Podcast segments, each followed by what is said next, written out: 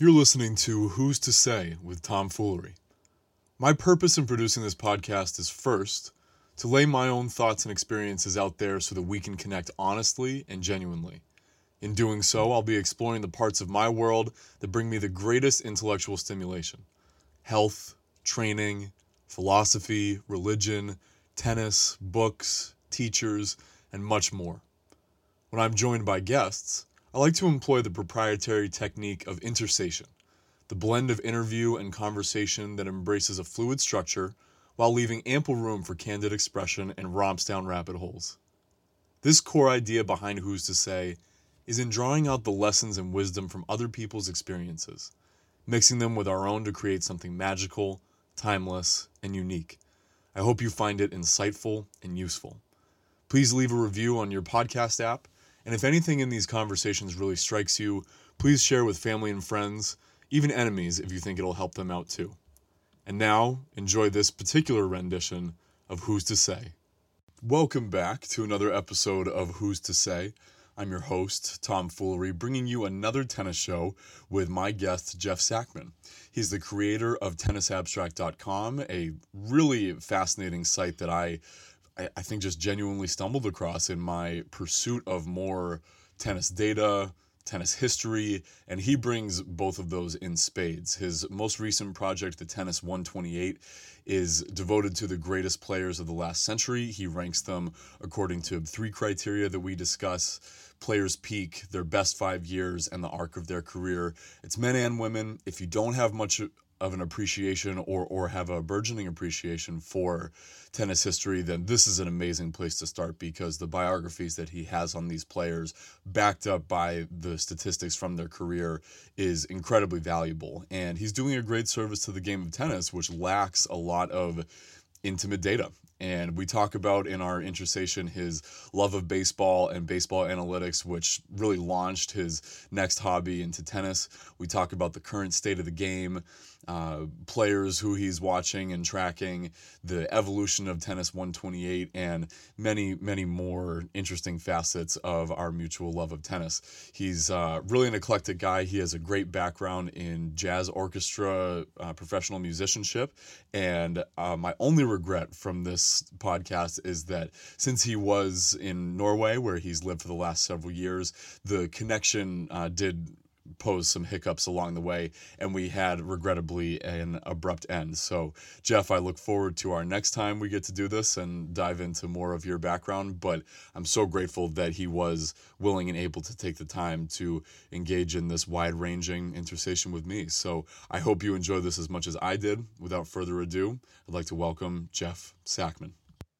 Jeff, thank you so much for joining me today. Uh, this is really the best excuse to be able to have these kind of conversations is when you have a podcast you invite people you're very gracious and open. And to be honest i don't quite recall how i stumbled across tennisabstract.com but you have a really eclectic and interesting history in data uh, from what I was able to read up on you. So, um, if we can start somewhat at the beginning, I mean, your accomplishments include some really fascinating contributions to baseball data, college baseball data. I hope we get to talk some about that.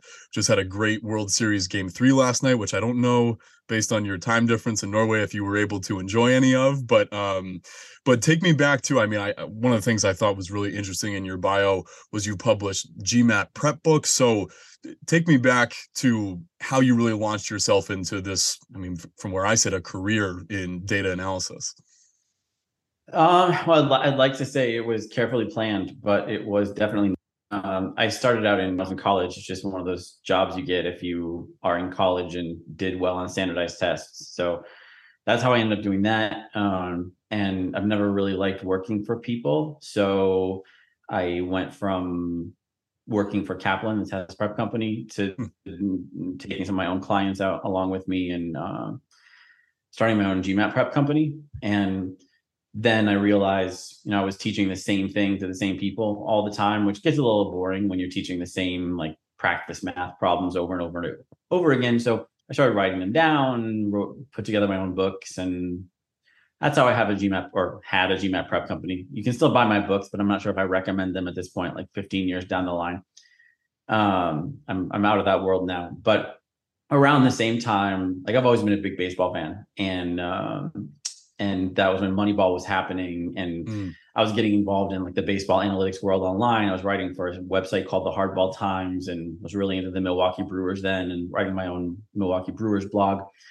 And like I, I've always been kind of a mathematically minded person, so all this analytics stuff, like I was really into it. I learned a lot about it. Started trying to do my own, and picked up a little programming and I started a site called Minor League Splits, which was like basically the stuff that I wanted to see on the minor league baseball website that they didn't do themselves. So if you mm-hmm. wanted to look up like a like a prospect, I mean, e- even a big name guy, and you wanted more than just their splits, like inning by inning, all all all this stuff we kind of take for granted now. It's all on the minor league baseball website now, but 15 years ago it wasn't.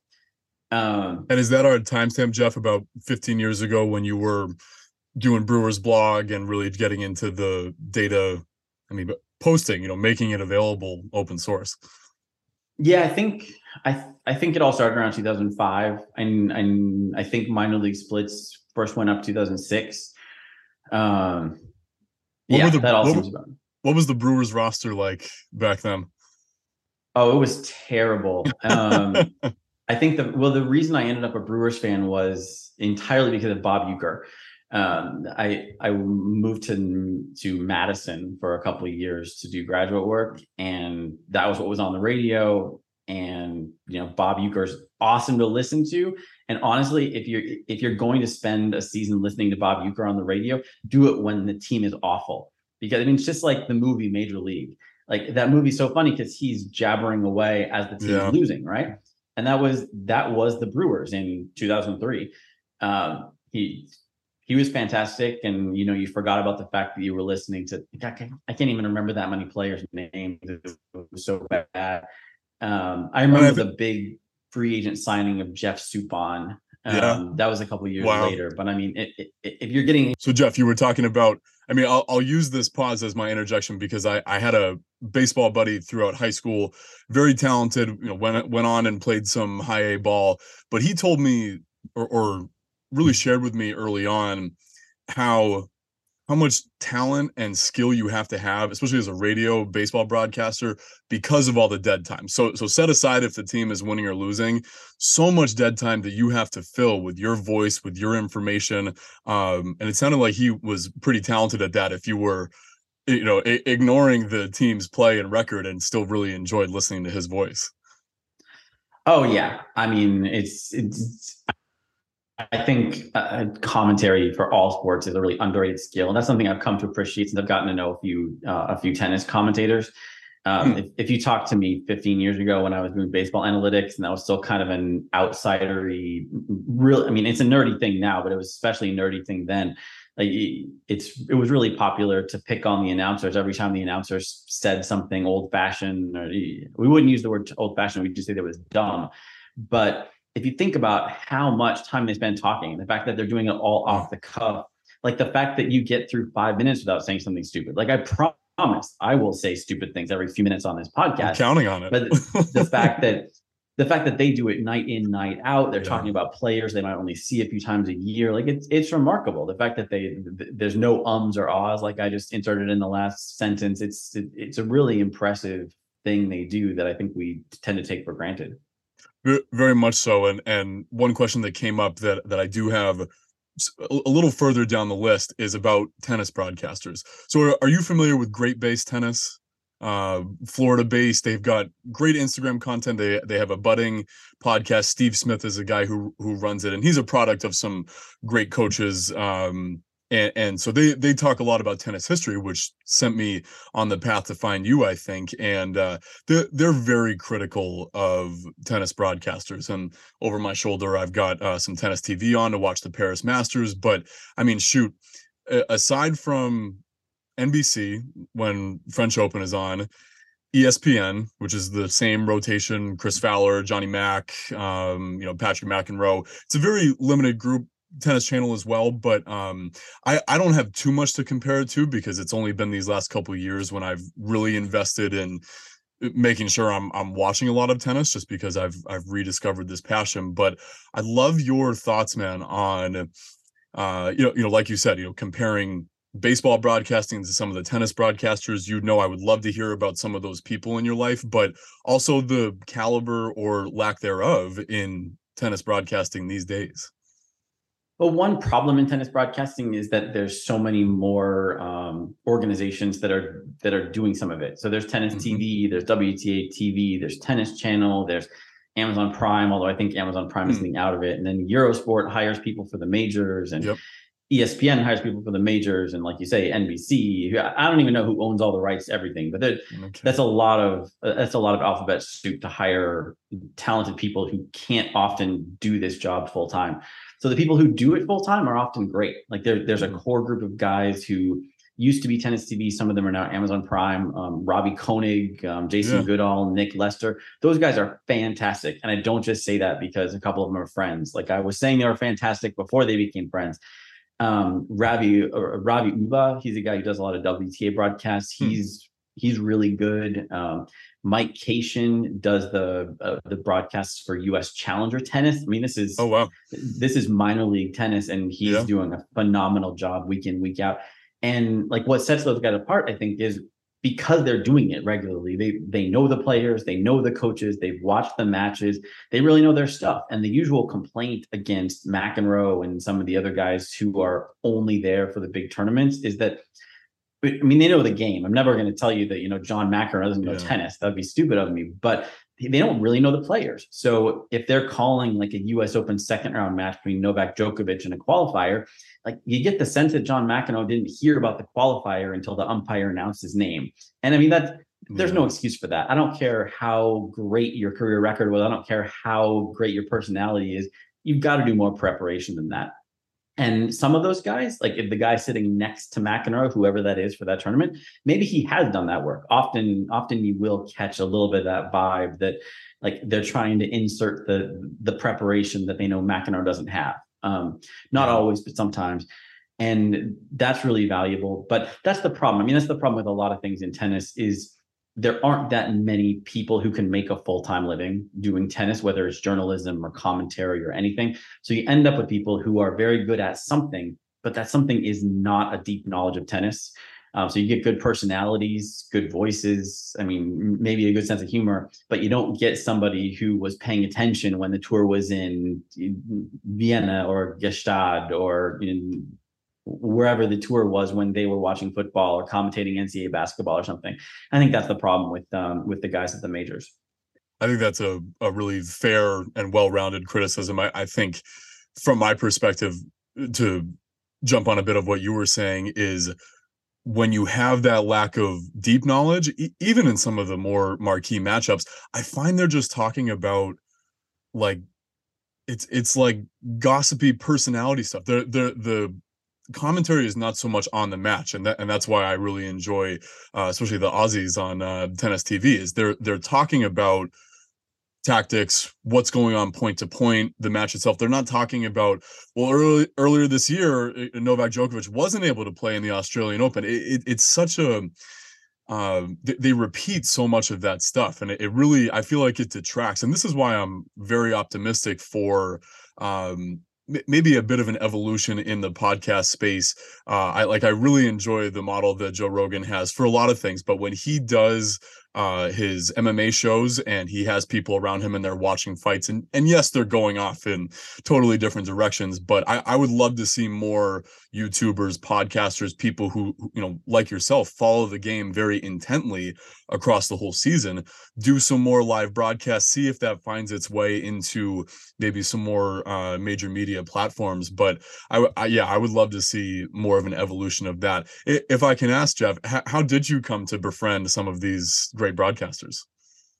Oh, basically just on Twitter. Like they're all they're all using my website and like they're yeah. they're often the ones who find bugs or they have a question about an abbreviation or something and and that's all it is. I I've gone to a few tournaments over the years and sometimes I'll I'll get a chance to meet them in person and exchange a few words, but mostly it's just online. Like it's just sort of hanging around in the digital space that's well you're using it to your advantage there. Of all the of all the dangerous elements of of social media that's that's quite a positive one. So let, let's follow that trail actually because it, it's a tremendous website. I, I have friends who are much more data minded than I am, and yet I, I find myself very keenly interested uh, in your website, and, and I found it even before you embarked on the tennis 128 uh, the greatest players of the last century which I, I know we'll talk about in depth. But what inspired you to I mean, there's there's so many places I'd like to start. Maybe we'll start with match charting because it was the great base folks I mentioned out of Florida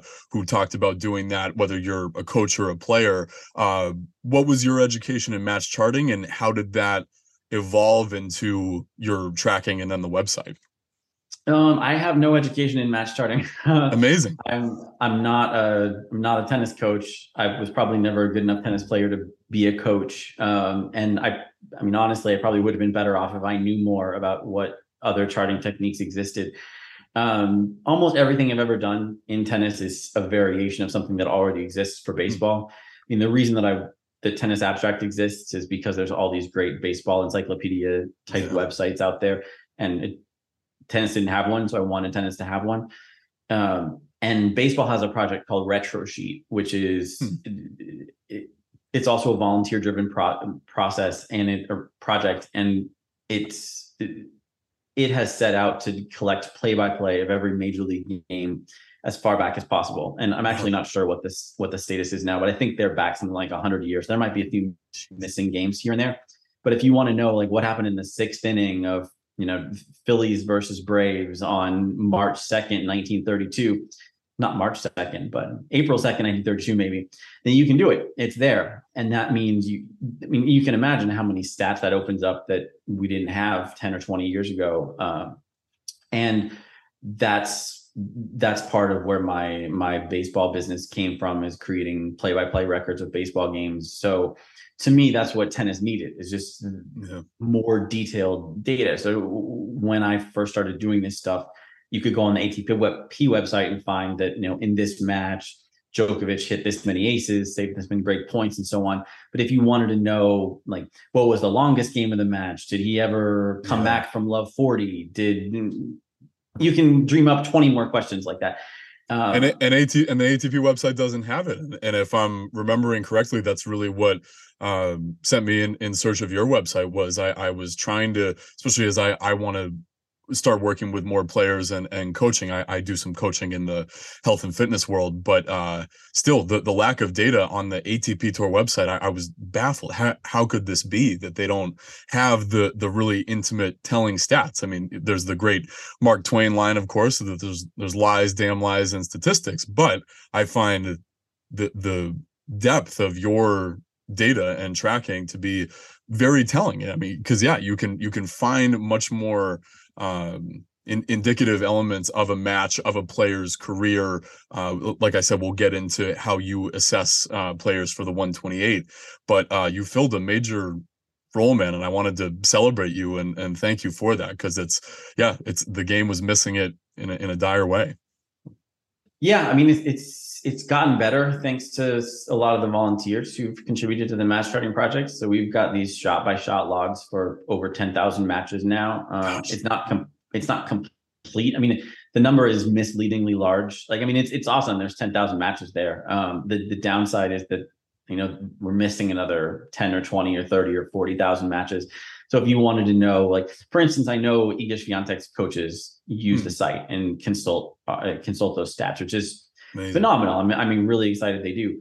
Um, but you know, we don't have even have every match of Iga's. We have we're pretty close with Iga, but not every match of Iga. So if you really want to get a sense of how she performs against every opponent, we don't quite have that. You know, we're moving that direction, but it's going to be a while before it's really complete. In order to really get something complete, it has to be institutional, probably. Like the the WTA would have to um, would have to take some role and probably fund it.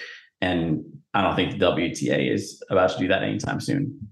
Is that anywhere on your dreamscape of not not quite an exit strategy, but do you have eyes to maybe working with more institutions to make it more of a of an established? I mean, it's it's certainly established now. Sounds like it's very um, dependent on some volunteer work, but yeah, is that anywhere on the horizon for you, starting to broker those discussions?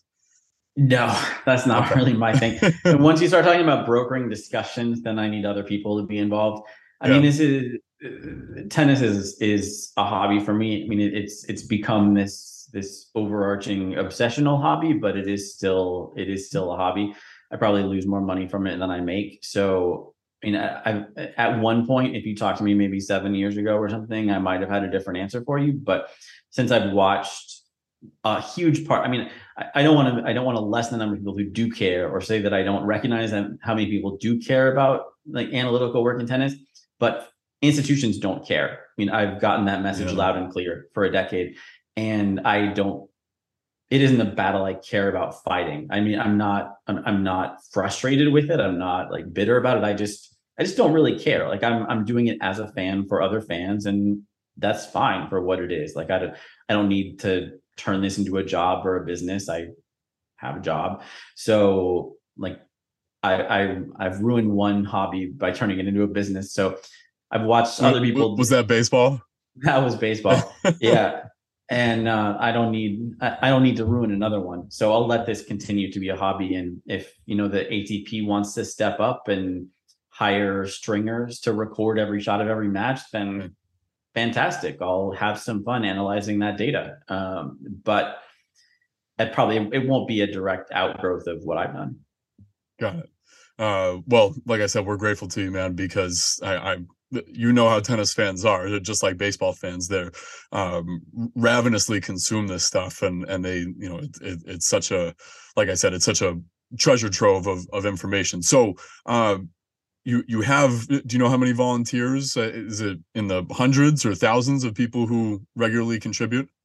It's regularly contributed. It's more like a dozen. Um, Okay. Over over time, it's been between 100 and 150. Ama- Um, well, I do and, a lot of- and I'm over I'm overshooting just because I'm I'm seriously staggered by the especially the the intimate details of of this data. So I assume you have a whole legion of of people helping you out, but uh but even hey, a good a good dozen people, they're going a long way with you. Well, the key word there is good, which is that Yeah. you know it's it's once once you get the hang of this, like for me, this is how I watch tennis. Like I, I don't watch tennis without a spreadsheet under my fingers, which sounds like the nerdiest thing to possibly do. But you know, if you're you could just sit there and do nothing or eat popcorn, or you could log the match. So I mean, And- it's like and- keeping score in baseball. And can you take me a little bit through that? I I w- I looked over the Excel sheet, which I'm glad to have now, especially we've got a little more tennis left to be played, and I'm gonna have to take a stab at it. But can you can you walk me through what it's like when you're watching a match? Yeah, I mean it's um I, I don't watch very ma- many matches live. If if I Yeah. get them on on video, then I can skip through all the breaks. Right. Probably my least favorite thing about tennis right now is it just feels like the stretches between points are getting longer and longer. So if you can Yeah. skip through every 20 second break, it takes me maybe 40 to 50% of the amount of time of the match to watch the match that way.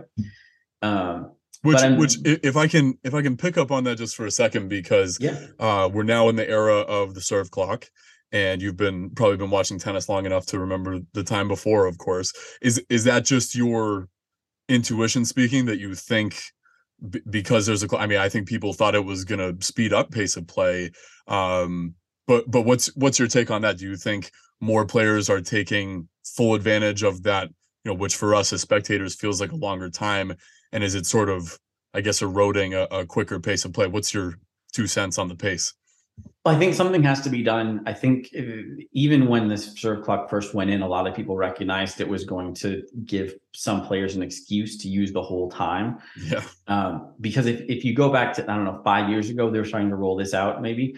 Um, 25 seconds is a long time between points if you don't have a big crowd cheering or you're not Yeah. gasping for breath.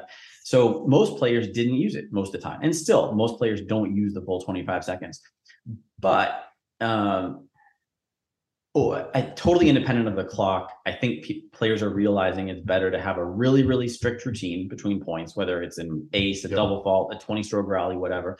Um, and that takes time. I mean, you, you look at who the best players are. I mean, obviously, if you're looking at Nadal and Djokovic, they're super slow.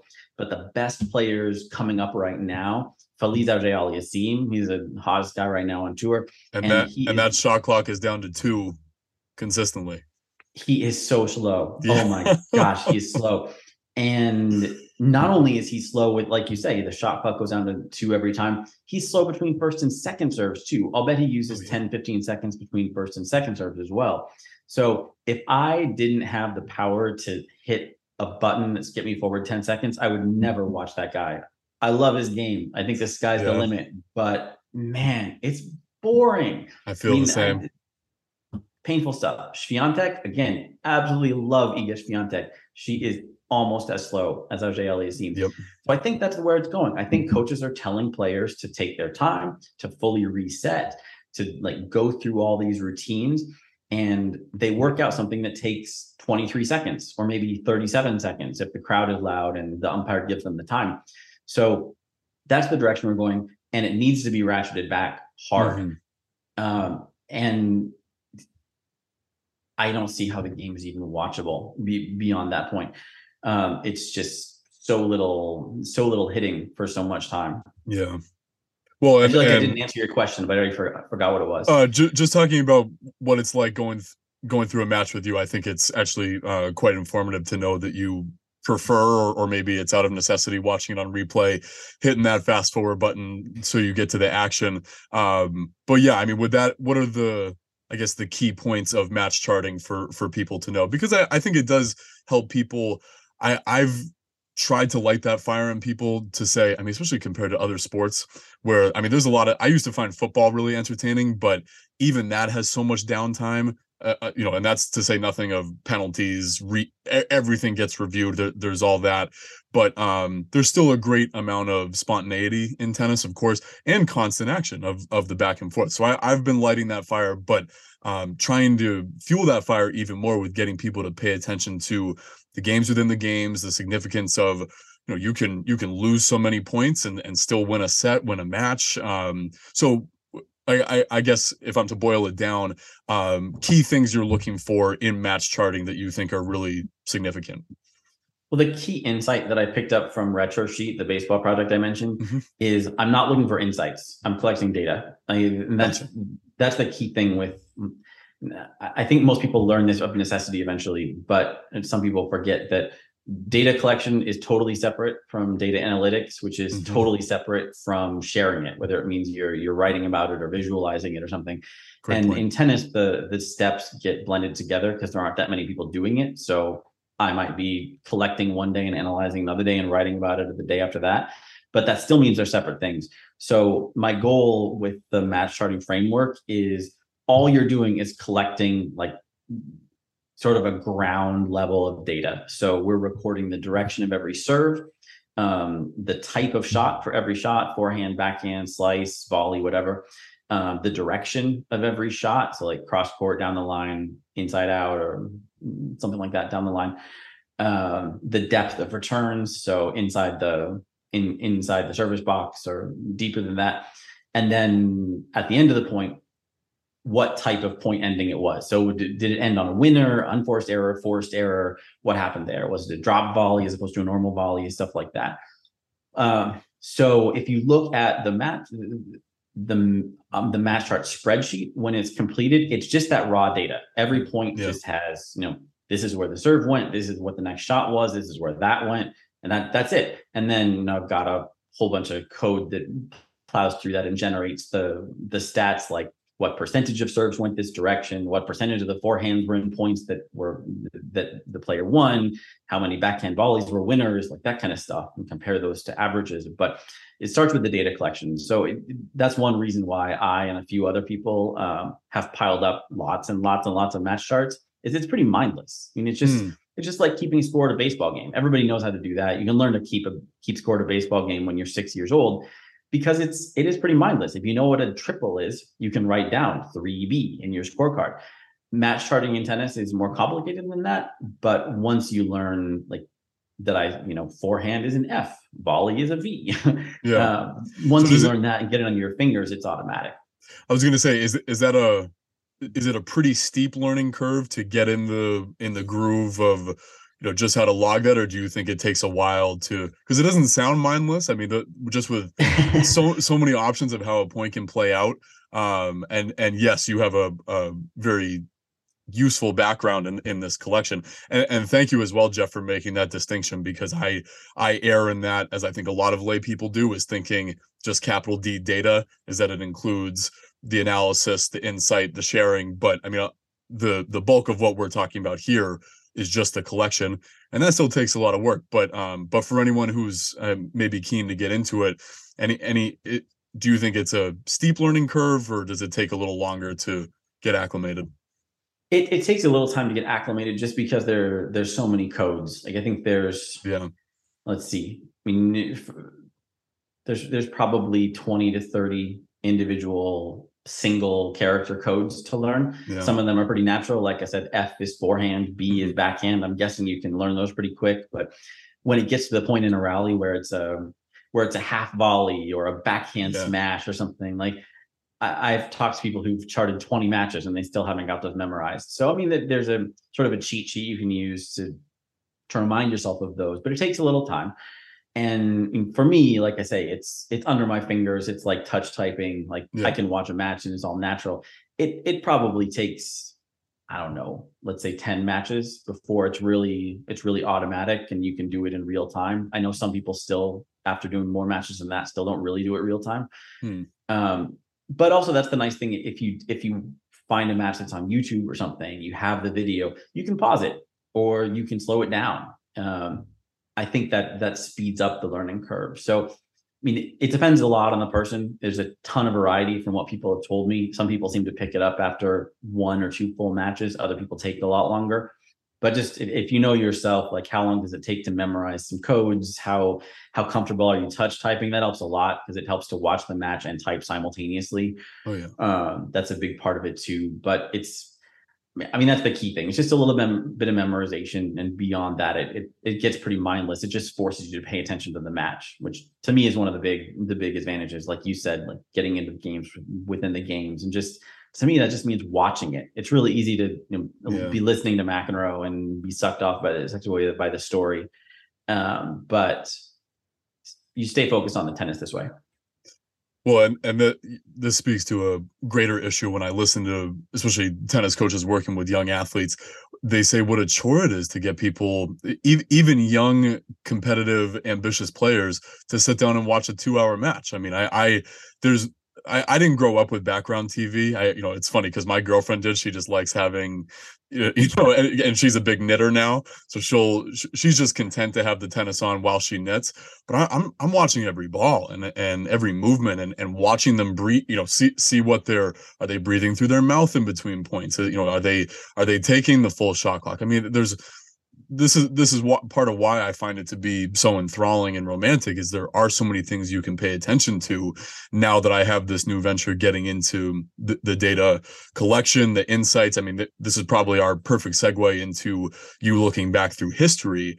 But uh, off the top of your head, Jeff, do you know roughly how many years back of matches? I mean, I, I'm curious about what you've had to do to track down matches from years past. Talk about early 2000s. I mean, what you've been able to compile uh, for Federer's career was super impressive. Um, when and and let's see, I mean, I I think in in the early 2000s, I was only really watching major tennis. I mean, I, I don't remember even some of the masters, especially if they weren't in the U.S. I don't remember them being on uh, really cable TV. So, what kind of lengths have you had to go to to go back over the last 20 years to to get data? It was mostly just a lot of searching. Um, I mean, everything I find is mostly online. Uh, but like you say, yeah, there was no tennis TV before I don't know 2009 or so. Yeah. Maybe that's I, think that's when they tell me my subscription started, and the WTA cool. was hasn't been that good for as long. So yeah. Um, uh, before that, though, I think maybe before the time frame you're you're remembering, there was more tennis on TV. Mm. Um, a lot of people owned VCRs and they used them a lot. Yeah. Uh, a lot of that has been digitized. So j- even if you just go on YouTube, go on YouTube, search for like Steffi Graf full match. You will find. I wouldn't be surprised if you could find a hundred Steffi Graf matches just incredible, um, just on YouTube. Um, the downside of that is that you end up with a very, very top heavy mix of players. So you yeah. might have, you know, 100 Steffi matches, 50 Gabriela Sabatini matches, because hmm, I don't know why people were watching Gabriela Sabatini so much. Um, and then 10 or 20 matches of some more top players. And then if you're looking for some specific player like Lori McNeil, super interesting woman who's a great player, um, you might find three, maybe. Yeah. So it, it goes down really fast.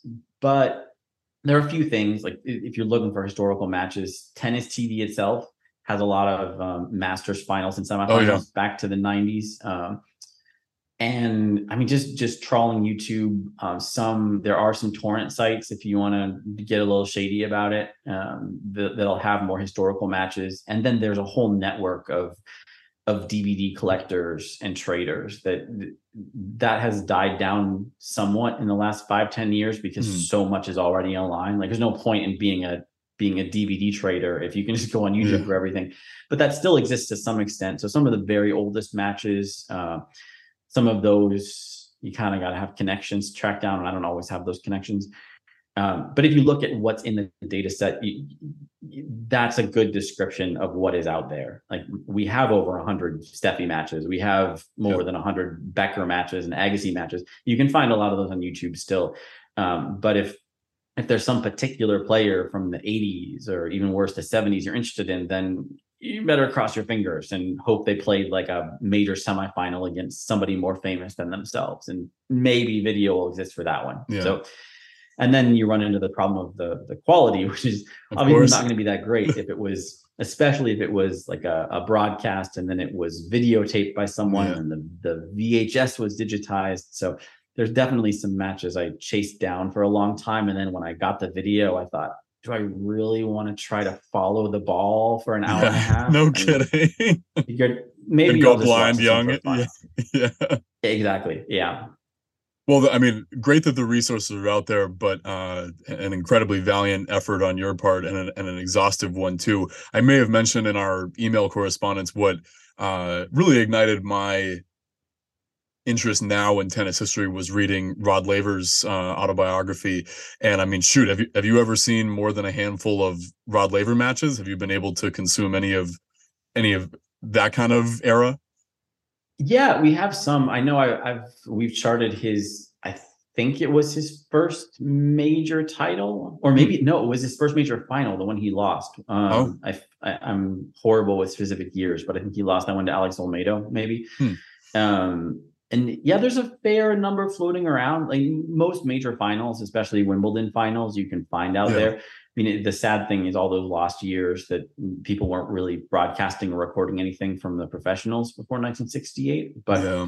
you can watch his Wimbledon, Australian, U.S. Open finals from the late 60s and early 70s, and there, there's one that um, there's one match from I think 1977, a match between him and Borg. Uh, it's out there. So yeah, you can mm. you can watch a lot of Laver if you want. Oh, to. good. Yeah, I, I haven't found myself in that rabbit hole yet, but uh, I think this is a perfect time to kick off the discussion around tennis 128. And and you do a you you wrote a brilliant introduction. I'll be linking to this stuff specific pages on your website so people can read this for themselves. But when did the inspiration really hit and when did it become actionable that you said uh, well and first of all i have to tip my cap to you again because i've got the baseball 100 on order because uh, baseball history of course is so fascinating too and we lose i think the appreciation a lot of this does blend into a conversation about different eras and you've given great credence to the trying to balance out that discussion but as Federer has said, you have to give people their due within their epic. So, um, when did the inspiration dawn on you to take on this project? And uh, how did you come up with your criteria? You know I, I, think you mentioned the three kind of core perspectives being a player's peak their five best years or so and then their career arc. So if you wouldn't mind just sharing a little bit of the story that finally launched you to take on the greatest players of the last century yeah, I mean, and that's a good example of the separation between data collection and all the other steps of the process. Because it, it, one of my pandemic lockdown projects was to try to fill out the history of women's tennis. Hmm. So before, before, yeah, before maybe two years ago now, if you looked at Tennis Abstract and looked at Chris Evert's page or Martina Navratilova's page, um, a ton of stuff was missing from the 1970s. Um, and that's the same if you look at the WTA site or the ITF site. It's just not out there. um, there's a there's a forum that, um, that that collected a lot of this stuff in just in text form, and there's a really obscure book where a guy named John Dolan put it all together in in book form. But if you wanted a database of you know what did Chris Evert do in 1975, yeah. it's not there, or it wasn't there. So my first project was just going back through the whole open era and filling out the women's tennis database. And I added, you know, some untold number of thousands of matches. And now you can look and there's the 80 matches between Martina and Christie, and there's all their other matches from that time. But once you get back there, like sort of the ongoing problem I've faced is once you do one tennis project, it's related to some other tennis project that um, that is not complete. So if you're if you get women's tennis a full data set back to 1968, then you have half of Billie Jean King's career and half of Margaret Court's career. Yeah. And that's not very satisfying, and it can't stop there. So I kept pushing it back and doing more research and, and converting the, the typed up results in this in this um, tennis forum into a database. And my first goal was let's get Margaret Court's whole career. And in the process, you get Billie Jean King's whole career, and then you can do a better analysis of Margaret Court's Australian Opens and then you get back to 1960 or 61, and of course you get there, and hmm, there's some careers that get cut off halfway.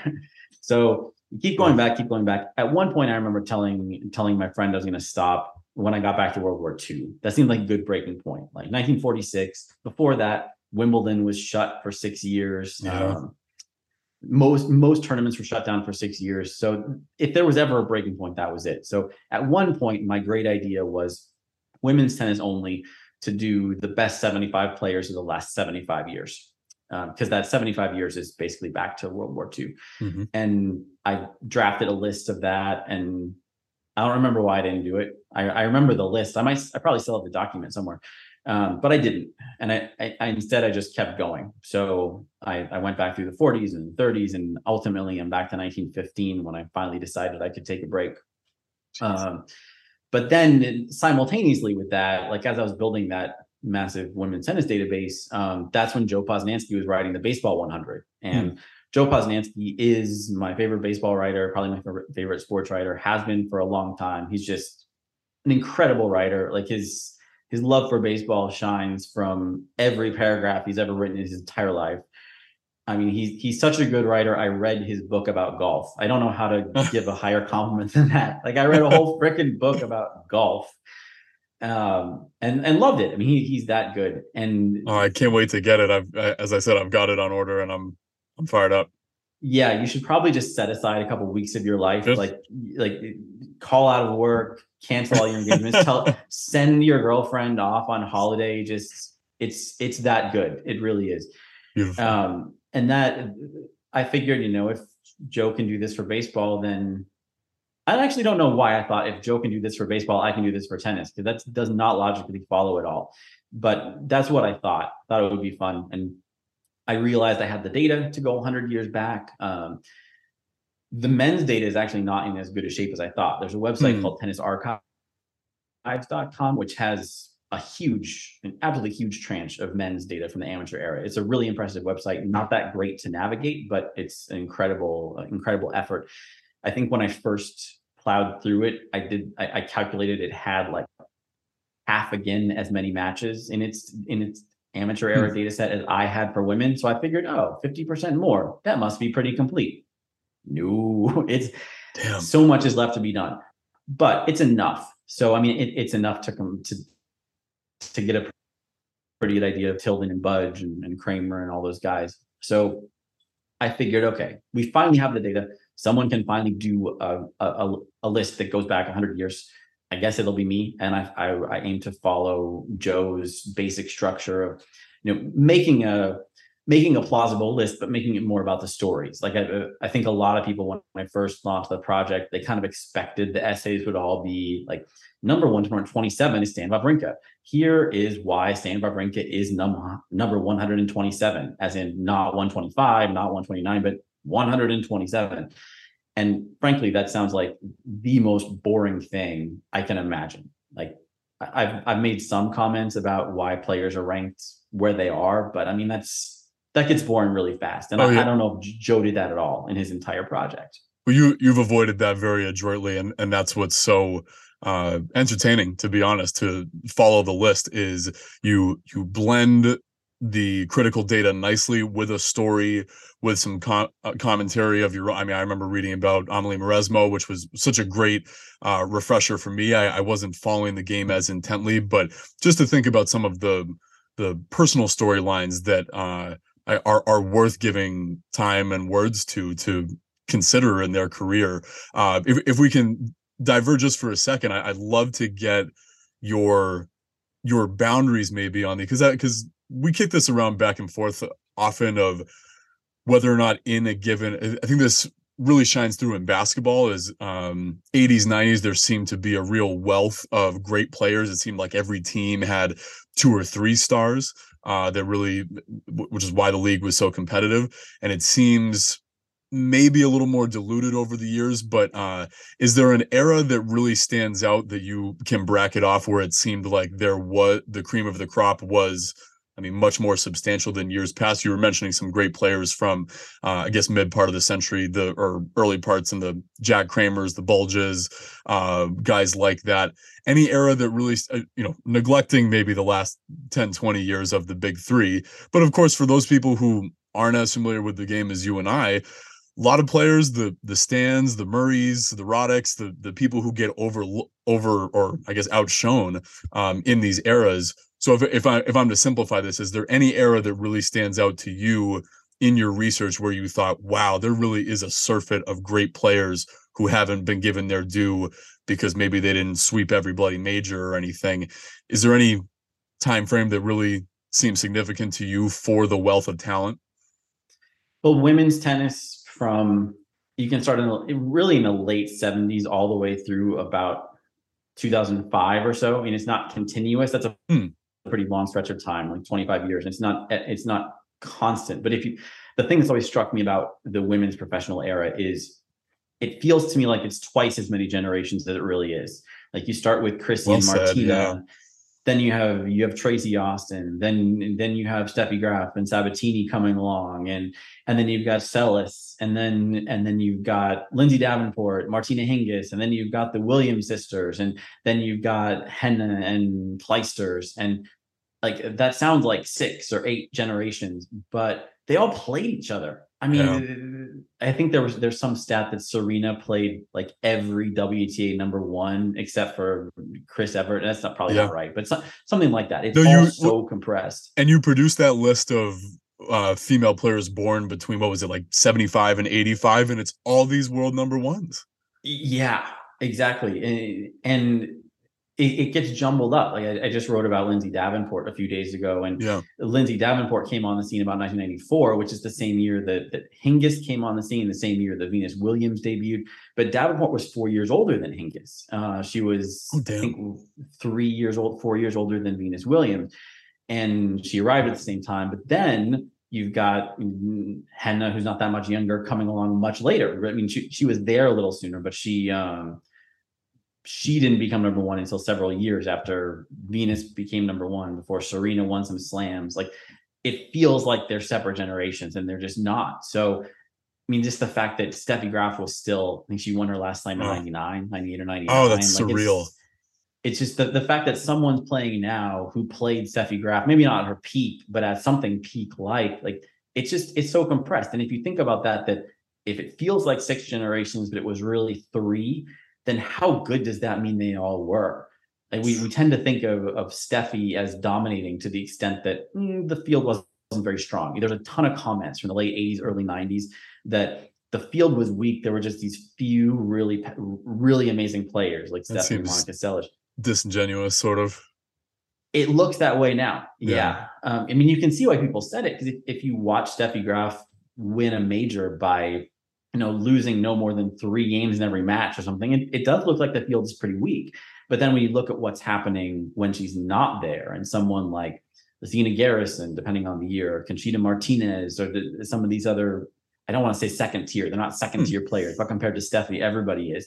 Uh, some of these second tier players, then they went and dominated everybody else.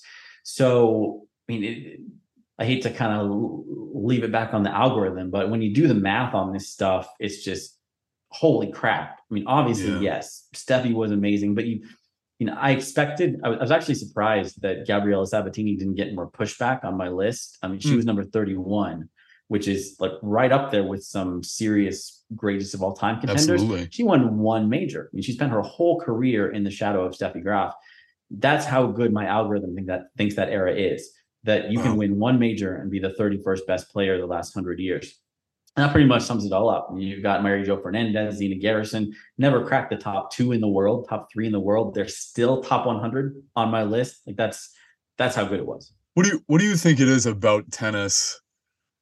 I'm trying to think how to how to phrase this question, but uh I mean, really, for uh, especially with how casual and, and um, sort of surface level fans have become, where like if you're not in the top five, people think you're second tier which is you know just just staggering to me because those are obviously world class the the you know fraction of 1% who are competing at the highest level year after year to have uh you know to maintain a high ranking. I don't know what do you think it is about tennis that people don't give you know they, they don't they don't attribute the caliber to these great historic players a, a, a mary jo a gabrielle just because they don't have the slam total um I, what do you think that mentality is all about? Why why do we miss the mark in evaluating well, I've, talent? I've, yeah, I've thought about this a lot, and I'm not I'm sure. sure I have a, a great answer, but um, but if you think about team sports, like the, a test I'd love to run on a large number of people is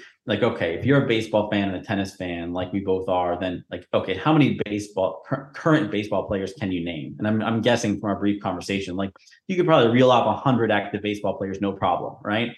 Like I know my my dad could probably give you 500 off the top of his head. Yeah. I couldn't do it anymore, but there was a time I could give you 500 plus a few hundred prospects who weren't even in the major leagues yet. And there's a lot of baseball fans who can do that. Um, how many tennis fans could give you the names of 100 active tennis players? Like I, I don't think there's many. There's some. I mean, I, I yeah, almost everyone I know, but I don't know that many people. um, I have a very select group of acquaintances. I, um, I admire that. There's not Good. a lot of people that can do that. And what I think it is is, I mean, partly it's just a team sport thing. But if you think about team sports, any player is notable for something. Like who is, mm-hmm. who's the best catcher in the National League? Who's the best power hitter in the AL West? Who's who was last year's All Star from the Kansas yeah. City Royals? Like there's something distinctive and great um, about hundreds of guys. And that isn't a, I don't want to take anything away from any of them. They really are that good. If you're the top, one of the top 500 baseball players in the world, holy crap.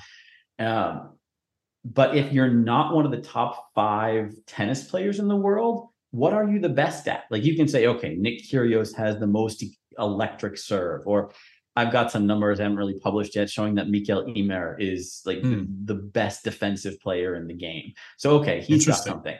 Um, do, you, do you know well, if he do you know if he won earlier by any chance? Actually, I saw he won the first set. Yeah, I was curious about that too. Still going as we're. You're speaking. kidding? Oh, geez.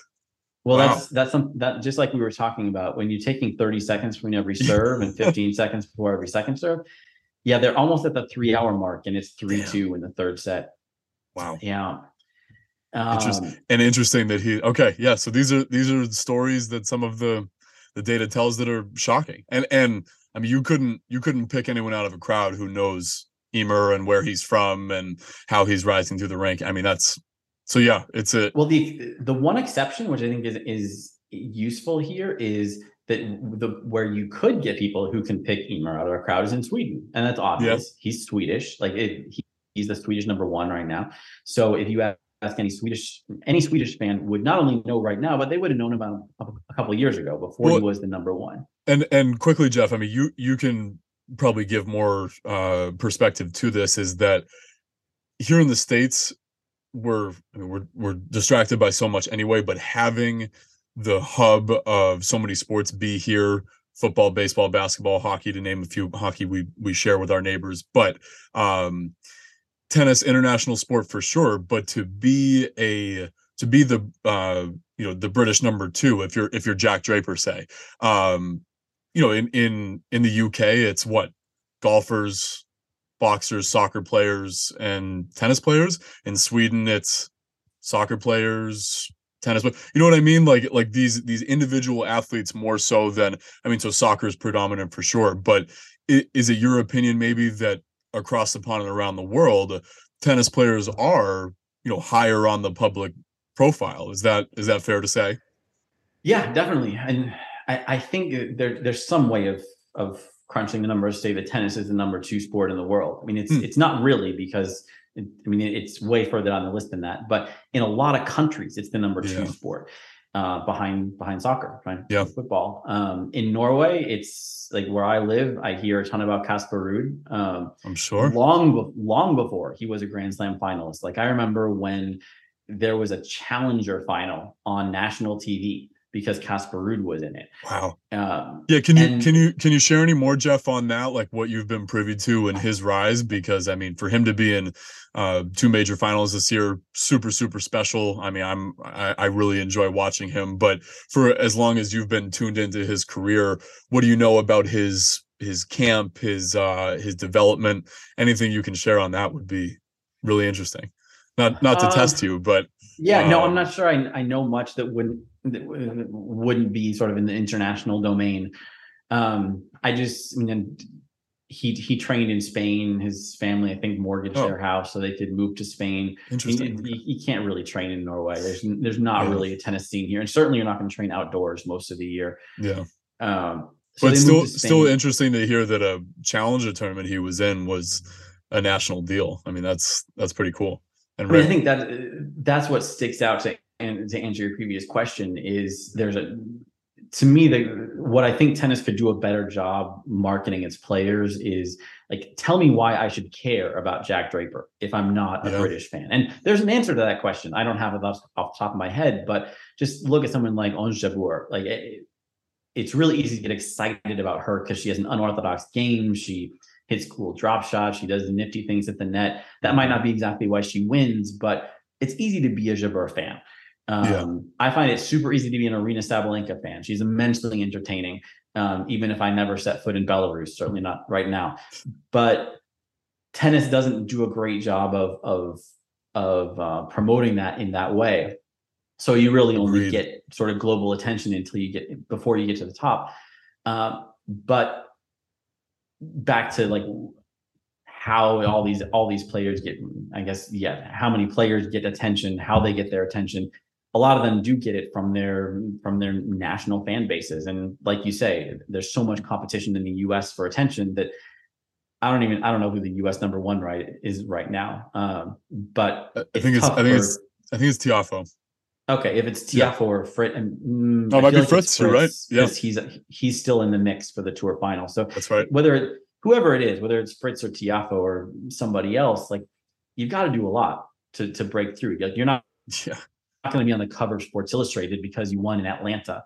Uh, so yeah, it, it but I and think that's that's not a good it's not a good indication of the health of the game outside of the US because you can you can win a 250 and be on the cover of a magazine in Sweden or yeah. Austria or something and and deservedly so. I mean, the merit is there to win any, any tournament on the pro tour, even a bloody challenger. I mean, as you as you're rising through the ranks is is world class. Um, one other thing that came up while you were talking earlier, uh, and I don't know how much you can speak on this, but institutions, whether it's ATP, Tennis Australia, USTA, have you have you been able to do any digging? I mean, reading Rod Laver's biography was really interesting to read about Harry Hopman, and I, I think Australia has really tennis Australia has really become one of the marquee uh, tennis institutions internationally. I think Canada's up there, probably Russian Tennis Federation as well. Do you have any I, I don't know, just any stories to tell on on who you think a really good tennis institution is right now. I hear a lot of criticism about USTA just in terms of um, the the really lackluster job they're doing in educating tennis coaches and how to how to really embrace tennis instruction physics based, fact based, not just. I mean, one of the things that killed me, you you may have seen during the U.S. Open, the USTA commercial of the girl tossing the ball and whiffing, and it hits her in the face, and the coach says it's okay, and it's like, I mean, talk about dropping the bar so low and and you know maybe they're just trying to get people in in the door but uh i mean my my questions all over the place but yeah with, with your research and appreciation of tennis history do you have any sense of who's doing a great job among the tennis institutions right now well i think i think it's easy to overstate the potential effect of an institution you know the mm-hmm. one thing that the, the more i read tennis history the more i learned that the, the, countries that are powerful now, the institutions that are looked to be effective now, they're the same ones that were effective 10 years ago, 20 years ago, 50 years ago, even 100 yeah. years ago. Like, why is it that Australia, which is a small country, so good at tennis now relative to its size? Why does it have a major? Well, the reason it has a major is it's always had a major. That's pretty much it. Right. It's always been there, so it's there. Um, why is it a major and not just a national tournament? Well, because Australia was so good in the Davis Cup before World World War One. That's yeah. why they have a major now. So all they did was never lose it. That's pretty much it. Like I mean, and that's not a that's not yeah. a simple thing if you're Australia, but if you were I don't know if you were the Philippines, then you're the same distance away roughly. Yeah. But it's it's a lot harder to to climb the ladder if you're the Philippines than it is to fall down the ladder if you're Australia. Um, so a lot of the success now you can trace back to success before. Even Italy, people talk about mm-hmm. Italy a lot right now because Italy has so many young players coming up. Um, they're putting on tons and tons of challengers. They've got more. It yeah. seems like they've got more tour level events every year, and all that stuff's good. That stuff's important. But you know, Italy's been pretty good all along. It's never been this good, or maybe not been this good for a long time. But there's always been a tennis establishment in Italy. There have always been tournaments in Italy. There have always been local clubs in Italy. There have always been lots of yeah. tennis courts in Italy. Um, so they didn't start from scratch. They didn't build it from nothing. And they're, they're probably doing some stuff right that can be studied. I think simply the fact of putting on lots of tournaments, making it possible for, for people to climb the ladder without having to go train in Spain like Casper did, or go yeah. you know spend the whole year out of a resort in Egypt or Tunisia so you can play futures. That's huge. That makes a big difference in in developing champions. Um, but it's not the whole thing. You couldn't just say, you know, Montenegro, I hear you're interested in becoming a tennis superpower. Here's what yeah. you do. There's not a recipe to follow. It, it, it's really hard to climb that ladder unless you're already a few rungs up. All right. That, thank you for that. I think that's helpful to know just because I, I, I have a very precursory understanding of, of what it takes to develop a quality institution like that. And yeah, from, from what I can tell, it does seem to be the major players consistently, um, really no, no new breakthroughs. I, uh, being of Italian descent, I'm, you know, very entertained by, especially, I mean, to, to have Sinner, Berrettini, Musetti as as like a young top three crop. I mean, I, I really can't recall any other time when, especially a, a small country like that, had you know three really world class caliber athletes at a time.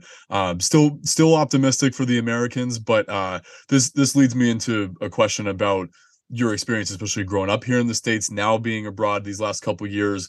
Um, tennis as a as a community element as exercise in America. I mean, it, it's it, in a way when I when I go play at public courts and there's no one there, I'm I'm like, okay, great. I've I've got my I'll pick the end court, the one that's in the sun. This is great, but I'm I'm also a little disheartened. I mean, on a on a Saturday in July, you know, I'm I'm here in New England, so that's our our prime tennis season, of course. But I'm I'm disheartened to think why aren't these courts full? And I know that there was a heyday when that was not the case, and people have talked about the Connors days, the Sampras days, um, and I and I, and I really don't know if it's fair to hang all that on the fact that we haven't had a, a slam champion since Roddick, but um, I mean, I, just I, I, I wanted to get your take on this to see if if you have a guess as to what's changed. You mentioned a, a country like Italy where there's I mean the the tennis club is a real community uh, cornerstone, having a, a, you know as many courts as you can. You may know as if if you probably still have friends and family still here in the states. Pickleball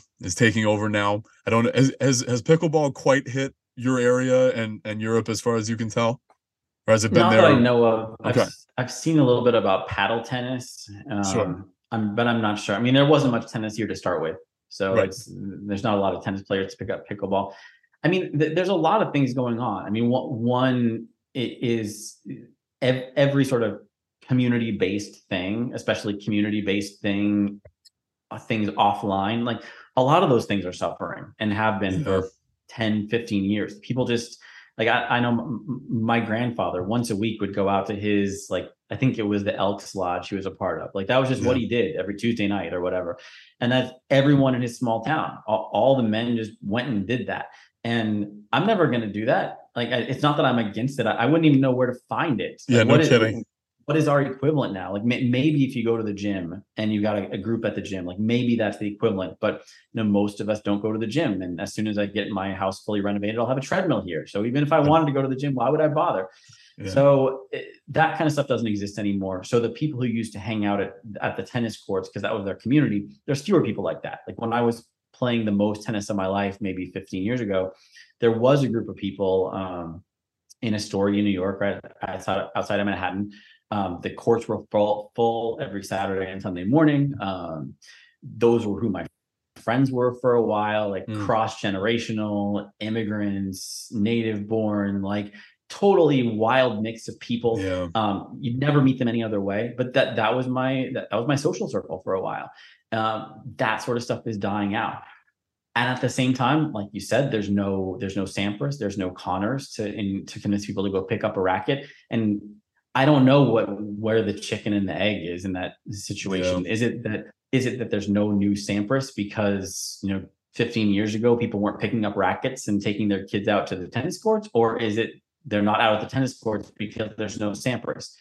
I don't know. Like you always hear that you know Tiafoe has done this great thing, therefore more people are going and picking up tennis. Maybe I don't know. I haven't seen it. Yeah. Yeah, I don't think so either. Maybe there's some effect on the margins, but it's it would take a lot for something really revolutionary to happen. We've had Serena and Venus Williams for 20 years, so I mean, if it's if it's going to happen, wouldn't it have happened?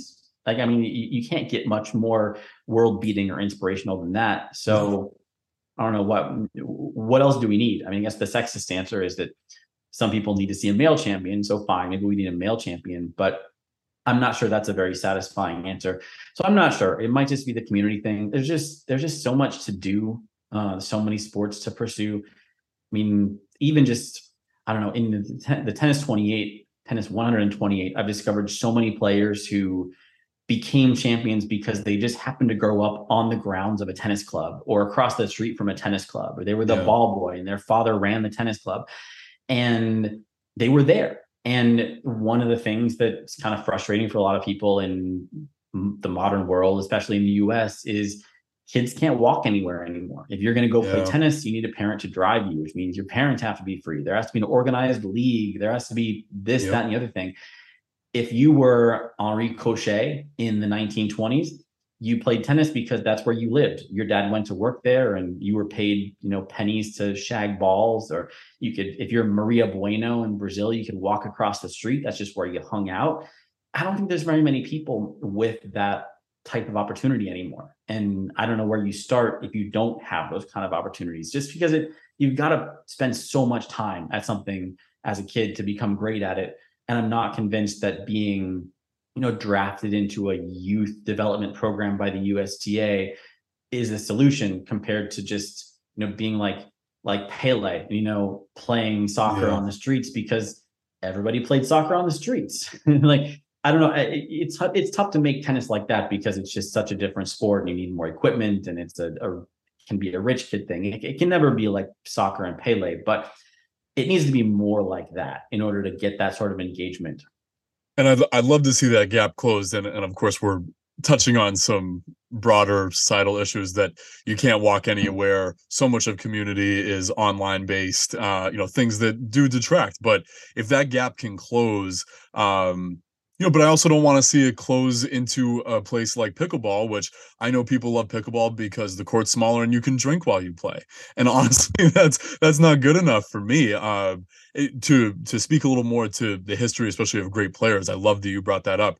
One other thing I think is really important. It's a message I try to communicate to anyone I I encounter uh, who has young kids who are getting really serious about a sport um, i think one of the best lessons we can take from the greats of a sport that we love like tennis uh, they didn't specialize from the jump yes they had their local community court where they were intimately involved but um, they were also playing soccer they were skiing, uh, they were golfing, you know, wh- whatever else it is. Um, and and it's not, um, you know, in Europe, it's not like you're playing football, basketball, baseball. You know, m- maybe the options are somewhat limited, but uh, not specializing from a young age, I think, is actually uh, a great formula for someone who wants to develop a skill set in a particular sport down the road. But from the coaches I talk to who have worked with middle school athletes all the way through Olympians, they say don't choose your one sport until junior year in high school. Till you're 16 17 years old you should be playing as much as possible. And you know the operative word there being playing is you know it, it shouldn't be a job you shouldn't be thrust into a, a development program when you're nine because you know you and your parents think that that's the path to your your sports career. Um but that's a that's a broader issue as well. Now jeff you're you're definitely more of a student of the game and I, and I think the distinction I'll make between that and fans is fans can be casual. They might watch without really any appreciation for what's going on aside from the excitement of a point. Um, you're of course getting mired in in the data in history and and all things that make you a student. If we put our fan hats on for a second I'd love to hear some of your great memories. If you have enjoyed any in-person tournament if tennis if you have any uh, great memories from tournaments you've been to but also favorite players favorite rivalries in, in your lifetime not just what you've you know read or or uh, consumed secondhand. So yeah if you'll indulge me and put your fan hat on for a second what are some great memories have you enjoyed as a fan Let's see. Uh, I lived in New York for a long time, so I went to the Yep. U.S. Open every year for several years, and and I always it, I prefer going to qualifying matches. Not a lot Yeah. of people in the stands, maybe players you don't know as well. But the one exception to that is there was one year I want to say 2009, but I could fact check this and maybe prove, proven wrong. I think it was the fourth round or something. To sit pretty close as long as you got. And I think in one day, I saw um I saw Federer play Marc Gicquel, and that was memorable because I think Federer won the first 16 points or something of that match. It was just it, was so dominating. Gicquel was just laughing by the end of the time. He finally scored his first point in the fourth or fifth game, and, and oh it was one of those like, hooray, I'm on the Yeah. board. And then I think then of course Federer won, and they upset the Bryan brothers. oh, So in, in one sense, I managed to see like the greatest day of Mikhail Yuzhny's life. In another way, it was pretty good, even apart from that, because you know Federer and Nadal, the Bryan brothers, on on Armstrong Court. So yeah. I, I'm afraid that when, when we fact check this, it might be one of those stories that's gotten better in my memory. Maybe that didn't all happen on the same day or quite in that order, but something like that. Those are all matches I went to. I know that much amazing uh, and definitely stick in the memory. But for me, it's it's um, it's so much about proximity, and like I, I never really enjoyed sitting up in the upper deck in Arthur Ashe, even if it was a really big match. Yeah. I, one of my friends had tickets to the women's final one year, and I mean it's, it's great that I got to go, but it didn't really feel like I was part of it. And it, at the U.S. Open, if you go early, and even if you've got a grounds pass, you can get right up there. And like, pretty much every every tournament I've gone to for the last I don't know 15 years, um, that's always what I strive to do. Like I I, I want I remember I think three years ago I went to the I went to Bercy for the Paris Masters. I was just there for one day early in the week, and I had a t- decent ticket for the main stadium, but then there's these two underground courts, uh, and they're tiny. Like people rip on them because they're they're so small for a Masters, but underground you said they're underground. Yeah, they're. Um, I mean, it's it's like an it's an arena. Like the, the- that that venue is used for other sports when it's the other fifty weeks of the year. Hmm. But yeah, you you go underground to the basement of the arena, and that's where they put in the Wow. the other two courts. And yeah, they're, they're pretty puny courts by Masters one thousand standards, but I thought they were awesome. Like all, all the better for you as a spectator Exactly. Yeah. If you can get in, the smaller the better, and it it it does kind of feel like a basement. It's it's a it's it's an unusual place to be. But Mm. I who was it? Um, shoot, I wish I remember why. Hmm. Was there a brief time that Agassi was coaching Djokovic? Am I making that up? no you're not yeah Okay, that's what I thought. I I can't remember who the doubles match was, but like Jok, one of Djokovic's friends was was playing a doubles match, and Agassi was down there with him. So I'm at one corner of the court, court side, and at the other corner of the court is Andre Agassi watching the coach's box. I think I'm not making that up. It's something like that. But I mean that that that's what I enjoy as a fan. Like to me, I'd rather I'd rather watch qualifiers or challengers from from ten feet away than sit in the upper deck for Nadal Federer or the next Grand yeah. Slam final. That's a very healthy take on that and I, I urge people to do the same my friends in new york i'm i'm very lucky that my mom uh, still has her condo out in palm springs so we uh, in 2019 we went to indian wells and uh, friday my girlfriend and i had grounds passes and pure serendipity on uh, the practice courts, uh, two courts uh, right next to each other, and the snow-capped mountains in the background. On the forecourt were Djokovic and Fognini practicing uh, for their doubles. On the next court was Roger just hitting serves. I mean, if if you've seen him practice, it's very unstructured, which was pretty cool. And uh, so just to see those two on the practice court, we're like, wow, I, I could die happy uh, now. The next day was uh, quarterfinals, Roger versus Hurkacz and Rafa versus Khachanov. And I mean, I, I, I can die happy now being able to see the three greatest players of this generation in a in a 48 hour period. But uh, but to be court level for practice, and then we saw Sabalenka practice, we saw Angie Kerber practice. Uh, so to see to be there for practice was was really special. But man, to bop in on other courses, courses, uh, courts, excuse me, see some doubles. You know, uh, I, I forget, but it was some top seed doubles matches. That that's the stuff that really uh, as you said, sticks in your memories. If you can see something closer to court level, um, I mean, it, it, it changes everything you know. This was brought to my attention by the podcast I follow, Tennis TV. You're you're seeing a very uh, sort of un- unnatural angle to to be above the court. The ball looks like it's going so so. You have no appreciation of net clearance, of the height that they're hitting it at. Um, I mean, as with most things, that you know, you you really get a, a much richer experience in, in person.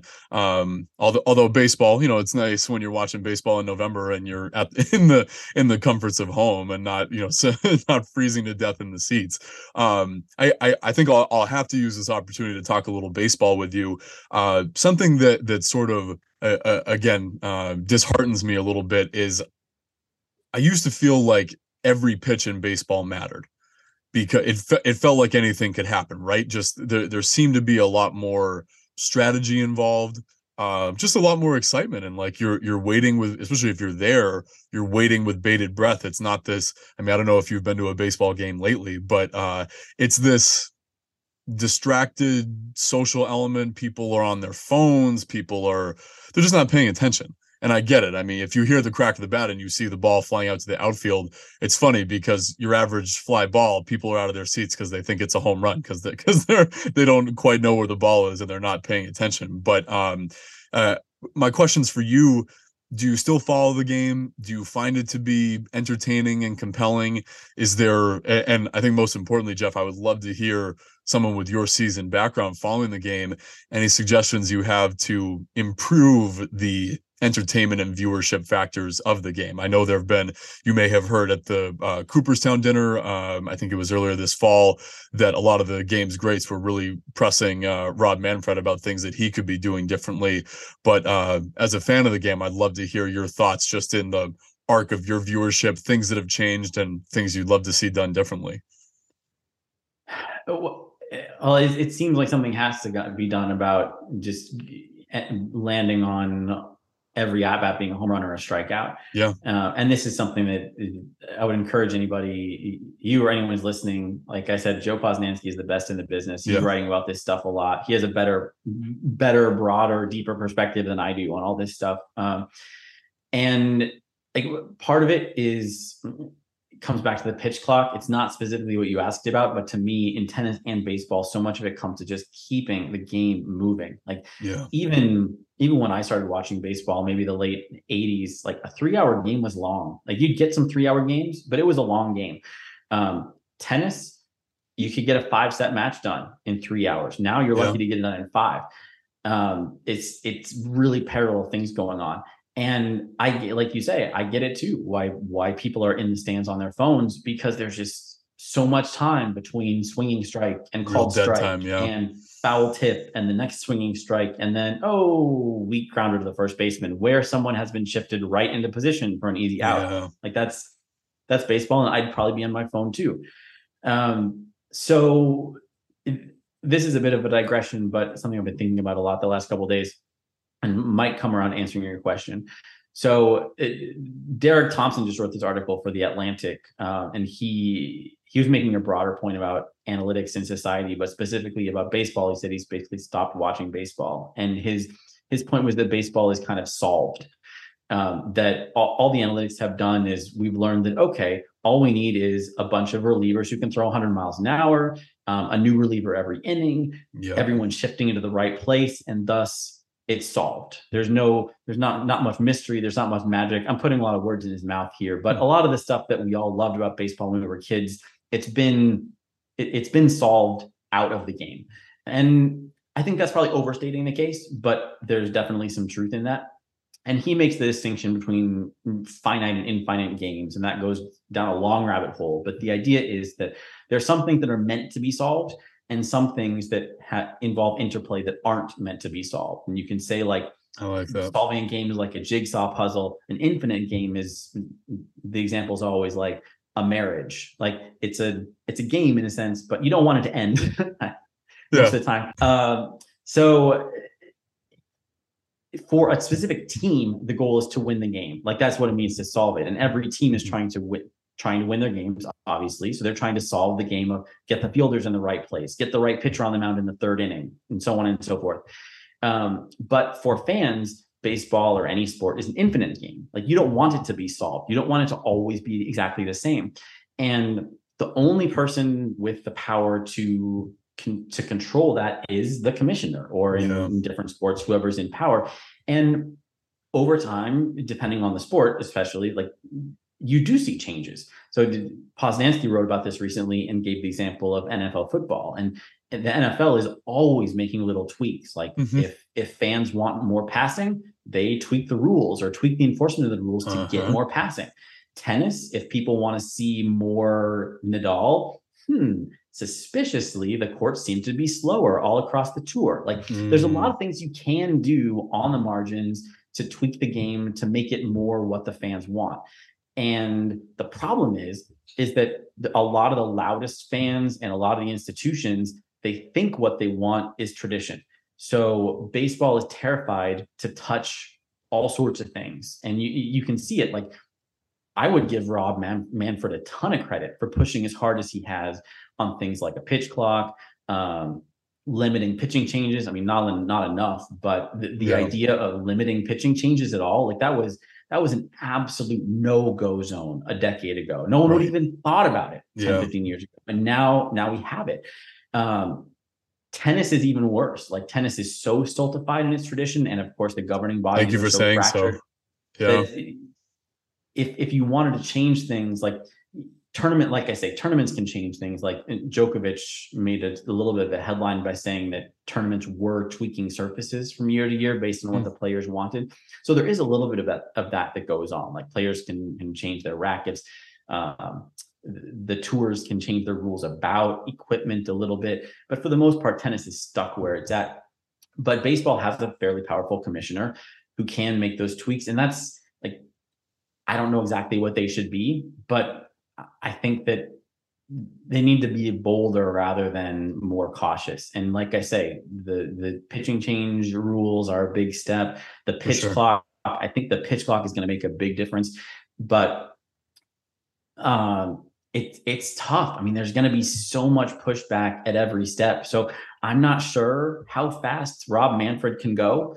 Um, he might be going as fast as he could as he can right now. Yeah. Um, And I think I mean, they have I, I think his and correct me if I'm wrong, you might know this, but I think they have an implementation rule that I mean it's like rule proposal tested out in the minors and then like they, there's it, these things do take time uh just just Yeah. to get them rolling and let alone get any support for them if we, if we take one jeff the shift would if you're if you're a commissioner for a day would you outlaw it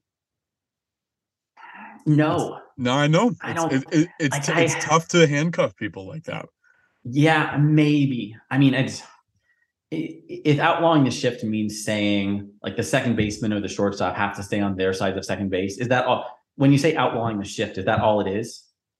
I I guess so. Yeah. I mean, just yeah. I mean, that, that's kind of how I think of it. Is as a very traditionally designated radius for them. So I guess I guess that's okay. Like I I I think when I first heard about outlawing the shift, I thought it would mean something more draconian. But if all it means is everybody's got to stay on their side of the field, then I'm okay with that. I mean, that, that'll generate more balls in play. I think the bigger deal is making pitchers stay in the game, but do something like yeah. the the pitcher batter balance is so out of whack. Uh, and and going back again to the tradition thing, like back in the 19th century, it seemed like every year there was a new. I just said that like I remembered um, back in the 19th century. Um, yeah, back in my day. Well, you um, probably lived there a lot in your in your research. it feels like it sometimes, but it, they would change the number of balls and the number of strikes or the rule for what what a foul tip meant. Yeah. Uh, I mean, at one point in tennis history, they changed the height of the net posts. I mean, hmm. Granted, we we can't do that now. I get it; these games are 150 plus years old. You can't go back to the the fluidity of 1879. That's fine, but. Uh, but there's probably a, a happier middle ground in there somewhere. Yeah.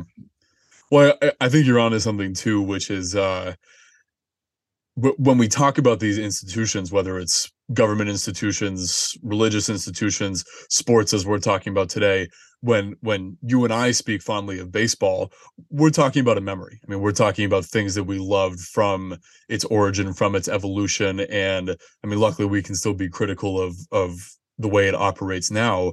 But uh, yeah, I mean, from generation to generation, I, I, think older fans of baseball, of course, are thinking, uh, you know, they're disgruntled because they're, you know, they have their fond memories of how it used to be. Um, to to round out the subject, other than maybe shortening a serve clock, anything else in tennis tradition that you think is like a, a glaring need for change? Anything you think would be a, a, a timely changing course that should be considered on the tour? I actually think that if, if you can somehow fix the time between points, a lot of other things follow. And I, I mm would have a long list of stuff to tweak, except, I mean, in general, I am a traditionalist. I feel like tennis is a great game. It was a great game in 1922, and it's a great game in 2022. Uh, and the, because of the nature of the game, because it's one on one, you have to react to everything your opponent does. Um, a lot of changes kind of get sorted out. Like the the rackets got got bigger and stronger. So for a while, servers were dominant, but then everyone grew up to be a great returner. So yeah. you don't see. I mean, there are still some big servers, but you don't have an era of like Ivanisevic and Krajicek and, and Philippoussis like you did 20 years yeah. ago that had everyone worried about the death of tennis. So oh. in a way, tennis avoids a lot of that stuff. Uh, what were you going to say? You you you mentioned Philippoussis. I'm so glad you did it because I wanted to ask you about this. Did you see his recent sit down with Tennis Channel? I did not. Um, the one clip I saw, which I'd love to get your take on, is he was talking about how soft some of the players are. Most of the players are today, and uh, I mean you've you've seen a lot of tennis, so I mean if there's two cents to be deposited here, he was talking especially about like if you hit someone you're both at the net or you know you, you just have those points you know where, where you go after someone.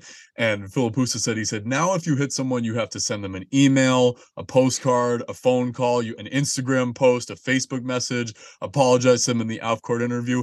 And it's bloody true. I mean you see you know you you stop the point and you give that faux apology.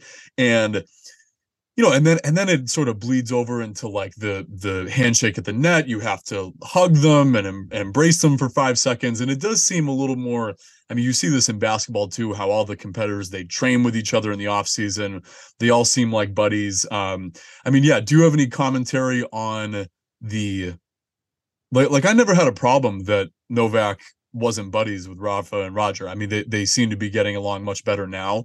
But I, I love some an adversarial nature in tennis. It's it's one on one combat. It's it's bloodless boxing in my in my book. So, um, what do you think about some of the the softness that has come about? Because yeah, you know, Philippoussis was part of that last era of, and he said he said if I hit you, I'm going after you again, and I'm not apologizing for it. I'm I'm here to win the match. So, yeah, any any thoughts you have on just how soft we are now? Well, there, there's there's two aspects to that. One is yeah, there wasn't the wave of apologies um, that there is now, but players didn't like it either. Mm. Like it, it, you weren't you weren't hugging it out at the net, but you were kind of sniping it out in the press afterwards if it was yeah. a big match. So I mean, I'm, that's different. I'm not mm-hmm. sure if mm-hmm. it's better. I'm not sure if it means you're tough if you're going and complaining to your favorite columnist who's going to write it up in the paper. Yeah. Um, I'm I'm not convinced. But the other thing is, I don't know how much of it is authentic. Uh, one thing I I discovered uh, researching Lindsay Davenport for the, the, essay I wrote about her earlier this week is if you think about the era when she was in her prime, like late '90s, early 2000s, mm-hmm. that was the Spice Girls era of tennis. So you had yeah. Venus and Serena who were making waves. You had Martina Hingis saying all these saucy things, and Anna Kournikova being in the press for reasons other oh, yeah. than tennis. It was a great time to be a controversial star. Um, but Lindsay Davenport was not. I mean, she she dropped a lot of f bombs on court, but she was very careful in interviews. Like she was the good girl, she was the well-adjusted one, and to some extent that was true. That was who she was and who she is. But the point is, is that you know, Kournikova, Hingis, the Williamses, later Maria Sharapova, they all got rich from endorsements, absolutely. Mm-hmm. But around the turn of the century, who was it who was representing American Express or Rolex or the really classy brands that didn't want to be associated with controversy? That was Lindsay Davenport. You don't think of her as a big, big endorser rate raking in tens of millions of dollars, but she was indeed. Mm. Um, I did I not know, know that, that until yeah. until I researched it recently. I would have thought it was all it was all Hingis, Kournikova, Sharapova, and of course they they've done fine. But the, increasingly, the brands that that pay tennis players to put their faces on and on their logos is are the ones that want to avoid controversy. Increasingly, all corporations want to avoid controversy, unless it's you know the, specifically the right type of controversy right now. But that's a whole sure. different story. Um, but that means that you, you don't want to be the Spice Girl of 2022. You don't want to be the bad boy of 2022. Maybe there's some room for that. But are you seeing Nick Kyrgios line up luxury brand sponsors? I mean, nope. he does okay, but no, he's not. Like Roger Federer's got them all, and, and love him as I do, you can't be a much more bland in public. Like, sadly, no. Yeah, he and the other main guys of this generation have taught the tennis world, maybe the whole sports world, that the way to endorsement riches is blandness. Yeah. And that blandness means if you hit somebody with a ball, like you didn't really mean to. You're all mm. friends out there. You're fighting as hard as you can until the last ball, and then you're friends again. You can joke around about it on Twitter. Oh, I'm so glad I asked you that. Thank you for it.